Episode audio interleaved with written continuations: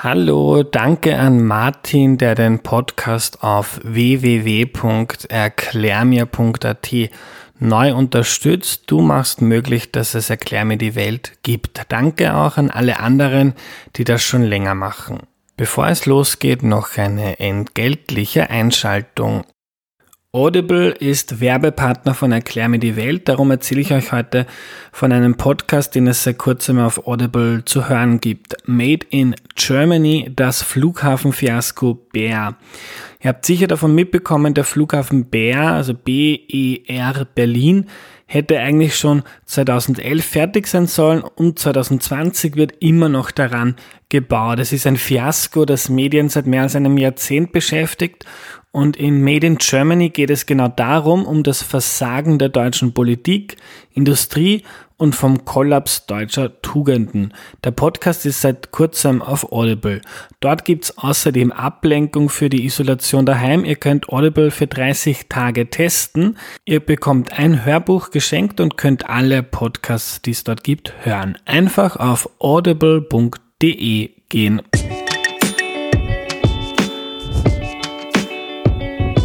Hallo, ich bin der Andreas und das ist Erklär mir die Welt, der Podcast, mit dem du die Welt jede Woche ein bisschen besser verstehen sollst. Heute geht es um das Thema Demenz und das erklärt uns Antonia Kreu. Hallo. Ja, hallo, mein Name ist Antonia Kreu. Also ich habe sehr viel zu tun mit Menschen, die an einer Demenzerkrankung leiden. Ich erkläre das gleich noch näher ähm, denn ich leite eine Selbsthilfegruppe für Angehörige von Menschen, die eine Demenzerkrankung haben. Selbsthilfegruppe heißt, dass Menschen zu uns kommen und darüber reden wollen und ähm, dass sie auch erwarten, dass wir ihnen ein bisschen weiterhelfen, dass wir ihnen gute Tipps geben. Und ähm, Selbsthilfe auch deswegen, weil meine Mutter war auch erkrankt und so bin ich äh, zu dieser Gruppe gekommen. Die Gruppe gibt es jetzt schon seit 30 Jahren und wir haben immer sehr viel zu tun. Hm. Und dein Beruf ist Psychotherapeutin? Genau, mein Beruf hm. ist Psychotherapeutin und das ist eine gute Ergänzung auch ähm, für die Beratungstätigkeit oder hm. auch therapeutische Gespräche. Antonia, wir fangen ganz grundsätzlich an. Was ist Demenz überhaupt? Also Demenz selber ist keine Krankheit, sondern Demenz entsteht durch eine Krankheit. Und da gibt's mehrere Krankheiten, äh, die eben dazu führen. Und die häufigste ist die Alzheimer-Krankheit. Das ist eine Krankheit, äh, bei der sich Gehirnzellen abbauen. Genau weiß man nicht warum. Man weiß ein bisschen was, aber noch nicht wirklich. Sie tritt hauptsächlich im Alter auf, ab 65 Jahren dann gehäuft. Aber es können auch jüngere Menschen schon daran erkranken. Dann kann man nach einem Schlaganfall oder äh, durch Blutungsstörung im Gehirn kann man auch ähm, diese Demenzzeichen äh, entwickeln. Oder was zum Beispiel äh, viele nicht wissen, aber was relativ häufig ist, bei Alkoholkrankheit. Also wenn jemand sehr viel Alkohol trinkt sein Leben lang, dann kann das im Alter auch zu einer Demenz führen. Und wie schaut das aus? Was sind Symptome von einer, einem Menschen mit Demenz? Also Symptome sind, ich rede jetzt mal von der Alzheimer-Krankheit, nach einem Schlaganfall ist es meistens ein bisschen anders, mhm. weil das tritt plötzlich ein. Und bei der Alzheimer-Krankheit oder bei der Altersdemenz da entstehen die Symptome ganz langsam. Und das erste Symptom ist meistens die Vergesslichkeit. Und zwar vergisst man Dinge, die kurz zurückliegen.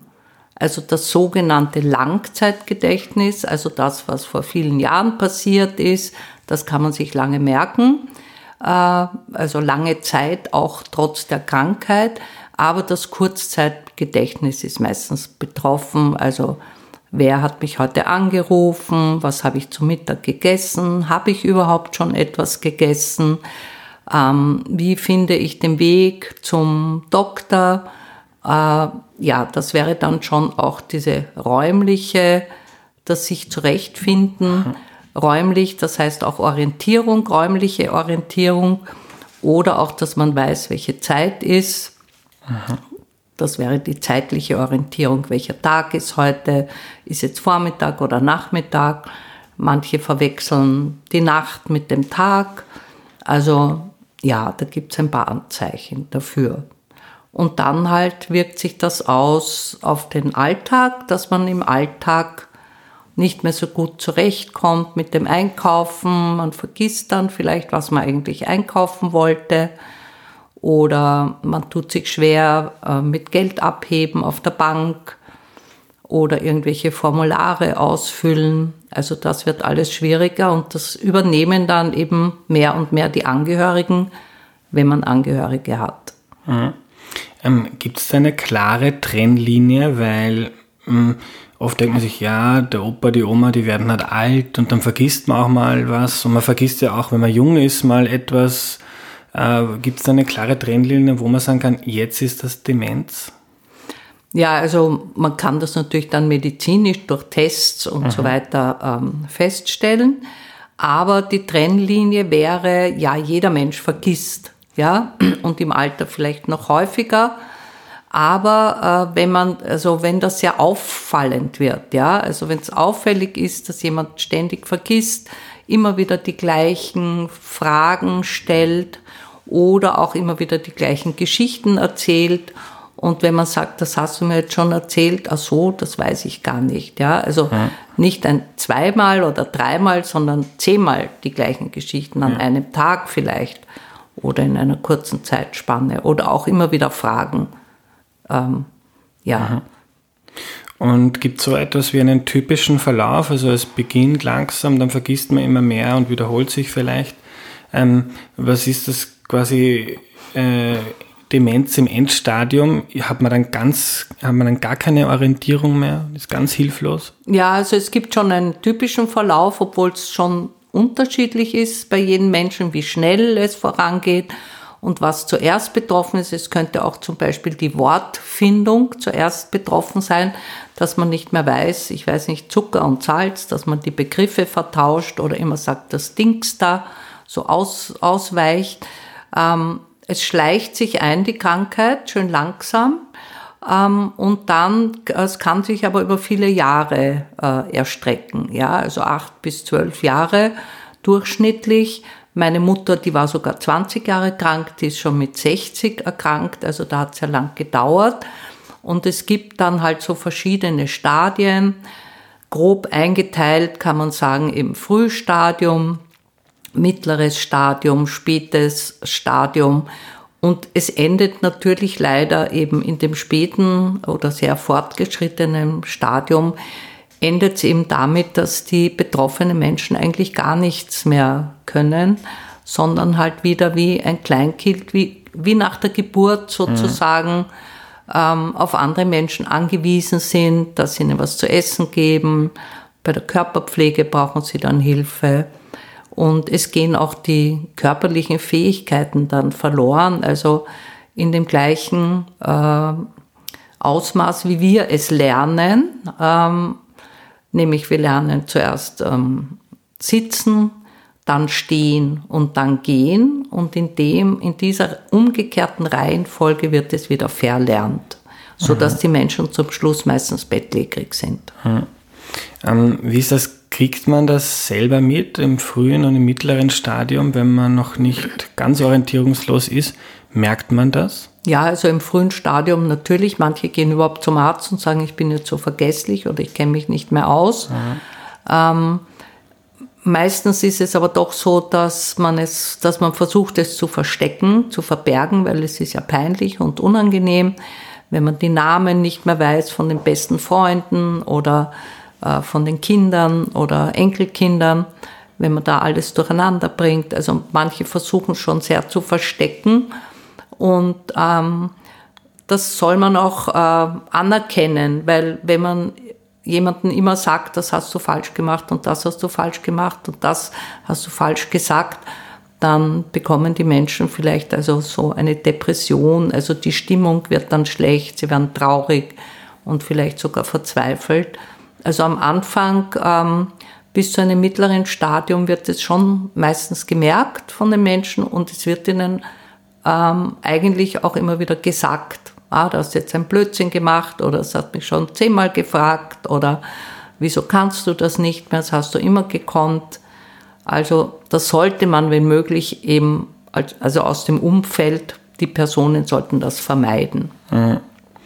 Und wie geht man, vielleicht ein Ratschlag, es gibt auch ältere Zuhörerinnen, ich höre nicht nur junge Leute Podcasts, mhm. wenn man jetzt das diagnostiziert bekommt und dann vielleicht noch viele, ich sag's jetzt mal, gute Tage hat, wo man sich gut orientieren kann, man merkt aber, shit, ich habe Demenz und wenn ich dir jetzt zuhöre, ist auch mein erster Reflex, puh, also mhm. das ist ja ein Ticket für kein so schönes Altwerden oder Leben. Ähm, wie geht man damit um? Schaffen das viele Leute, dass sie das wirklich annehmen und die gute Zeit, die sie haben, dann noch ähm, gut nützen? Naja, meistens kommt die Diagnose relativ spät, mhm. ähm, weil man das natürlich hinauszögert, zum Arzt zu gehen oder eigentlich sich dagegen wehrt. Man möchte es ja gar nicht wissen. Und dann ist es vielleicht oft schon so, dass man selber nicht mehr planen kann. Aber wenn man frühzeitig die Diagnose hat, ähm, dann kann man natürlich mit Hilfe von Angehörigen oder äh, anderen Betroffenen äh, schon einen Plan machen, wie es weitergehen soll. Es gibt jetzt auch einige Selbsthilfegruppen eben für betroffene Menschen mit einer dementiellen Erkrankung und die geben sich gegenseitig Ratschläge, was hat bei mir funktioniert. Und der eine kann das, das gut und jemand anderer kann vielleicht was anderes besser. Und so kann man sich gegenseitig unterstützen. Und es ist auch wichtig für später zu bestimmen, wenn man selbst nicht mehr kann, ähm, sozusagen jemanden, ähm, Verwandten, Angehörigen oder Freunde äh, zu bestimmen, die äh, für einen vielleicht sorgen sollen und Dinge erledigen sollen. Also die sogenannte Vorsorgevollmacht. Mhm. Mhm. Das wäre wichtig. Also wichtig ist, dass man sich nicht ganz zurückzieht, äh, sondern dass man weiter soziale Kontakte hat, eben Kontakte mit anderen Menschen, hinausgeht. Ähm, und wenn es einem gelingt, eben auch dazu steht und die anderen informiert und sagt, ich habe jetzt leider eine Diagnose bekommen, bitte lasst mich nicht allein, sondern helft mir auch ein bisschen mhm. in Zukunft. Kann man Demenz behandeln? Gibt es Medikamente oder ähnliches? Ja, also ist natürlich unterschiedlich, welche Krankheit jetzt zu der Demenz mhm. geführt hat bei der Alzheimer-Krankheit, es gibt äh, Medikamente, man kann es behandeln, man kann die Krankheit hinauszögern, aber man kann sie nicht heilen. Also man weiß, dass in einigen Jahren also es stetig bergab geht mit den Leistungen des Gehirns und dass es leider eben so endet, wie ich vorher beschrieben habe, dass man eben bettlägerig wird und ähm, jemand braucht, der einen versorgt, sozusagen. Hm. Ähm, weiß man was darüber, warum das gewissen Menschen passiert und anderen nicht? Ist das in den Genen? Äh, liegt das in den Genen? Kann man das vorbeugen? Also liegt es am Lebenswandel? Ja, da wird natürlich sehr viel geforscht. Also es gibt ähm, eine genetische Komponente. Also wenn zum Beispiel jetzt meine Mutter erkrankt war oder wenn es mein Vater wäre, dann habe ich jetzt ein höheres Risiko auch an Alzheimer-Krankheit zu erkranken. Mit dem Schlaganfall weiß man nicht, das trifft den einen oder den anderen und da ist natürlich eine große äh, Komponente des Lebensstils. Aber man sagt auch bei der Alzheimer-Krankheit könnte man präventiv eben gesunde Ernährung, also alles, was für Herz und Kreislauf gesund ist, ist auch fürs Gehirn gesund. Gute Ernährung, körperliche Bewegung, geistige Tätigkeiten, also nicht nur vor dem Fernseher oder vor dem Computer sitzen, sondern wirklich etwas, was den Geist auch herausfordert.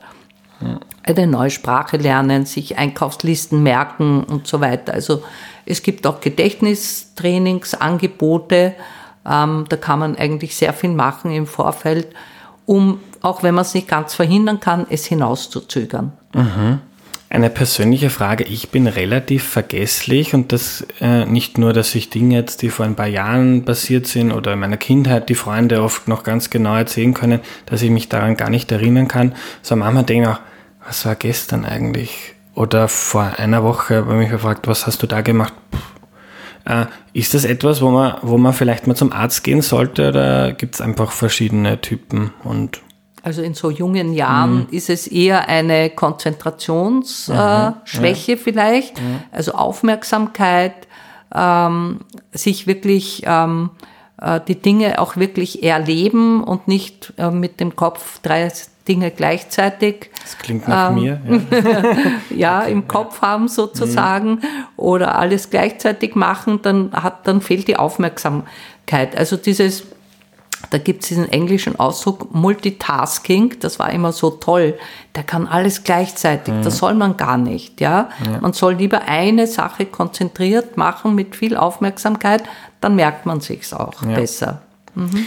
Wie ist deine Erfahrung mit Angehörigen? Ich kenne das aus meinem eigenen Umfeld ähm, bei zwei älteren Menschen und ich erlebe das ganz dramatisch, weil da die Partnerin dement ist und es wird immer schlimmer und man hat so das Gefühl von außen, dass der Partner da quasi seine lebenslange Partnerin schon verliert, bevor sie eigentlich stirbt. Und das ist ja eigentlich was äh, sehr Dramatisches. Ja, das ist natürlich sehr traurig und das passiert halt jeden dann im Laufe der Krankheit. Ähm, ist meistens so in den, äh, in den Anfangsstadien, ähm, da geht's meistens noch ganz gut, obwohl viele dann schon unruhig werden und vielleicht so eher zum Weglaufen tendieren. Aber in den mittleren Stadien, da kommen oft eben diese Verhaltensveränderungen dazu, dass sich eben ein Mensch sehr verändert. Mutter, Vater ist nicht mehr so, wie wir es gewöhnt sind oder der Ehemann, die Ehefrau oder Partner, Partnerin. Also auf einmal kommen neue Verhaltensweisen und die können sehr belastend sein. Also da gibt es so klassische ähm, schwierige Verhaltensweisen. Das wäre die Aggression oder die, die Depression und, und sozialer Rückzug oder so umgekehrter Tag-Nacht-Rhythmus, dass die Menschen in der Nacht unterwegs sind oder wach oder unruhig ähm, und bei Tag dann äh, viel Schlafen und Ruhe brauchen oder so misstrauisch werden, so, dass mir mein Schlüssel weggenommen, jemand hat mir mein Geld gestohlen. Mhm.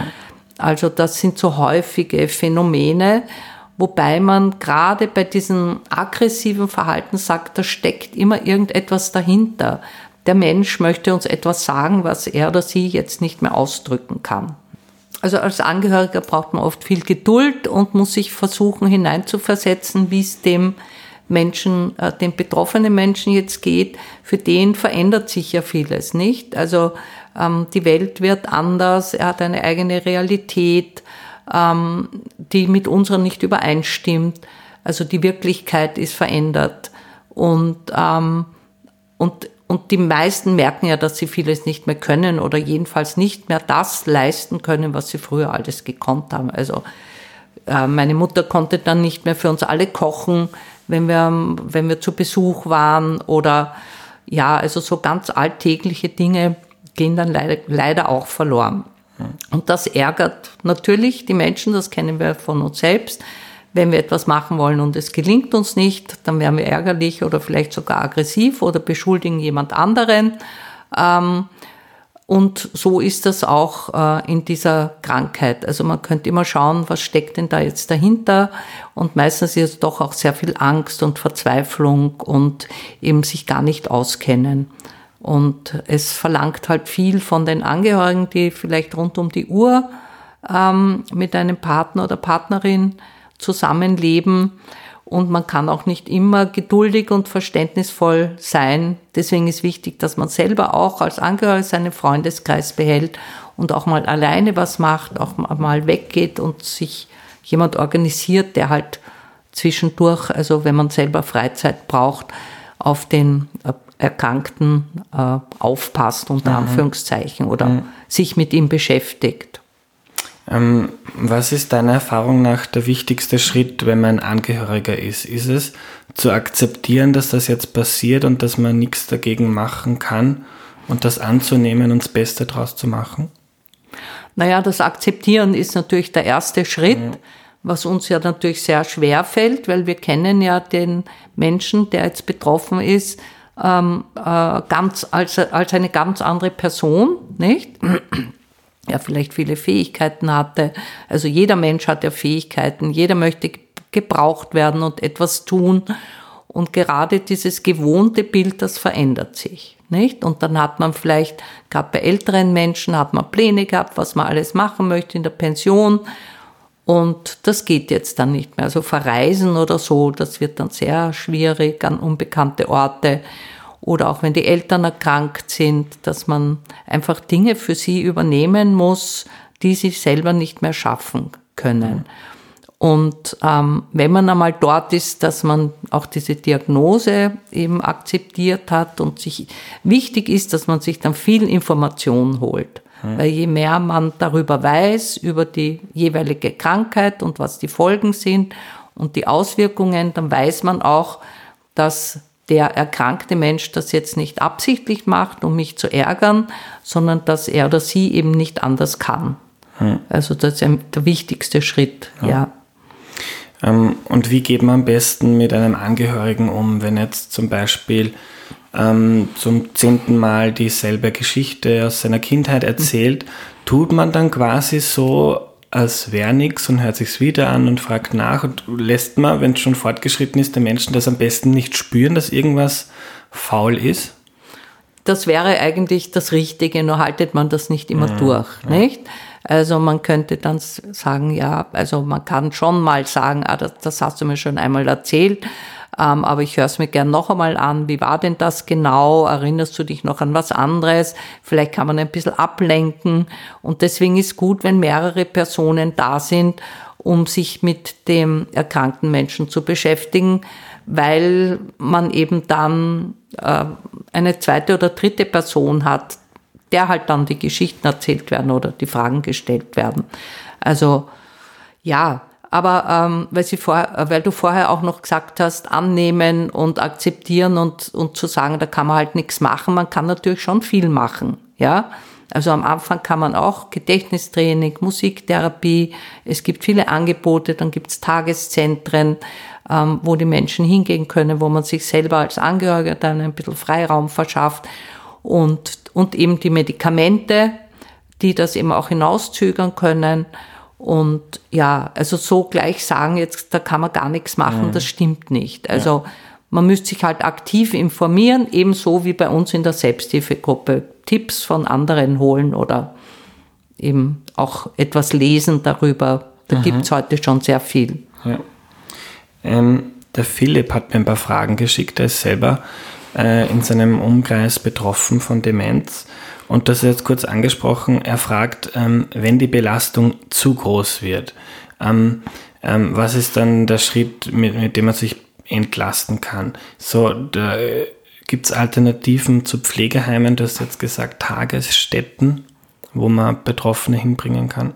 Ja, das ist Tageszentren, mhm. wo es Beschäftigungsangebote gibt gibt. Die sind, da gibt's in Wien speziell sehr viele. Am Land ist jetzt das noch nicht so ein großes Angebot mhm. wie in der Stadt oder wie in den größeren Städten. Aber äh, das ist durchaus ähm, sehr zu empfehlen, obwohl gerade die betreff, betroffenen Menschen sich oft weigern, dorthin zu gehen. Mhm. Weil die haben natürlich Angst, ihre gewohnte Umgebung zu verlassen, mit fremden Menschen zu tun zu haben. Also alles, was fremd ist, wird eigentlich abgelehnt. Und da braucht man halt oft viel Überredungskunst oder irgendwie gelingt es dann meistens doch und fast alle sind dann sehr gerne dort, weil sie so ihre eigene Gruppe dann dort mhm. auch haben. Und da wird auch viel trainiert und ähm, Pflegeheim, ja, also so spät wie möglich halt, außer es geht zu Hause eben nicht, wenn mhm. jemand alleinstehend ist, ähm, dann ist das natürlich wahrscheinlich früher der Fall, dass man ein Pflegeheim in ein Pflegeheim übersiedeln muss. Dann gibt es einige Wohngemeinschaften ähm, von der Caritas oder auch noch andere Organisationen bieten das an.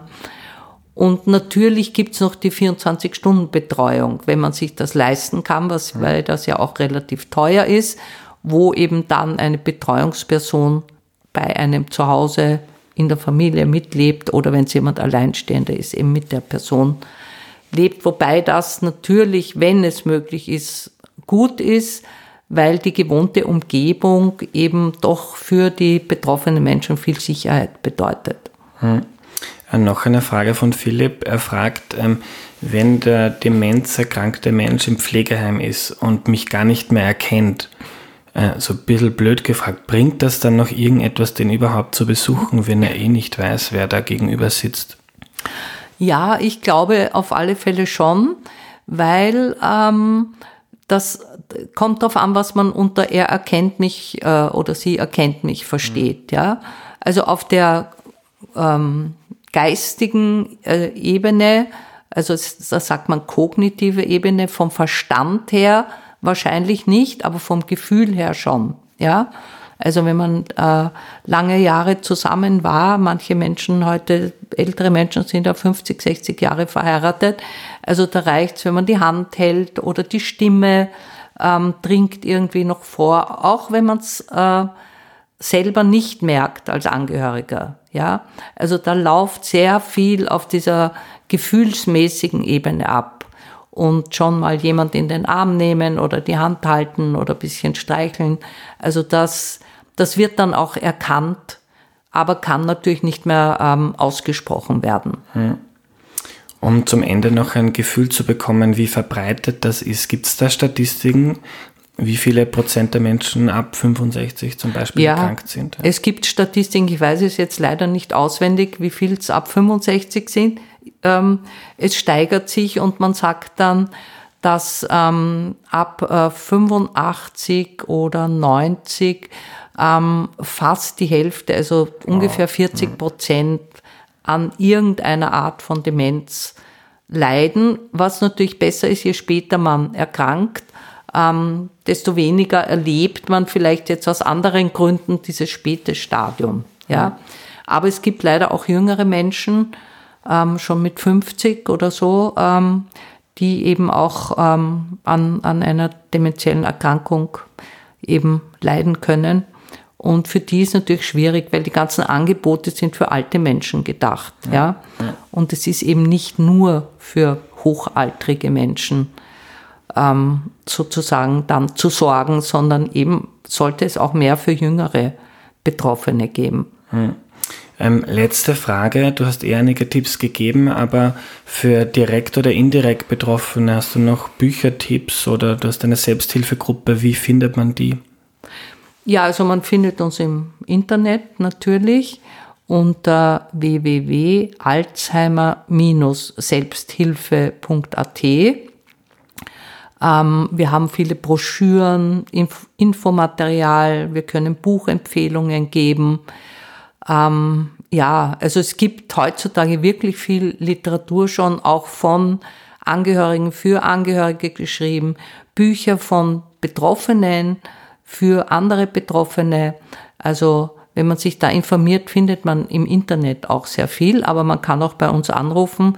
Unser Büro ist im zweiten Bezirk in der oberen Augartenstraße. Da sind wir dreimal in der Woche. Jetzt im Moment gerade noch nicht geöffnet wieder, weil es uns ein bisschen zu gefährlich ist. Aber für Einzelgespräche kann man sich schon dort auch ansagen. Und ja, da gibt es eine Telefonnummer soll ich dir jetzt sagen? Oder? Nein, ich glaube, die Interessierte können dann googeln. Können dann googeln. Genau. genau, da steht alles, wie man uns erreicht. Ja. ja. Herzlichen Dank für deine Zeit, Antonia. Sehr gerne.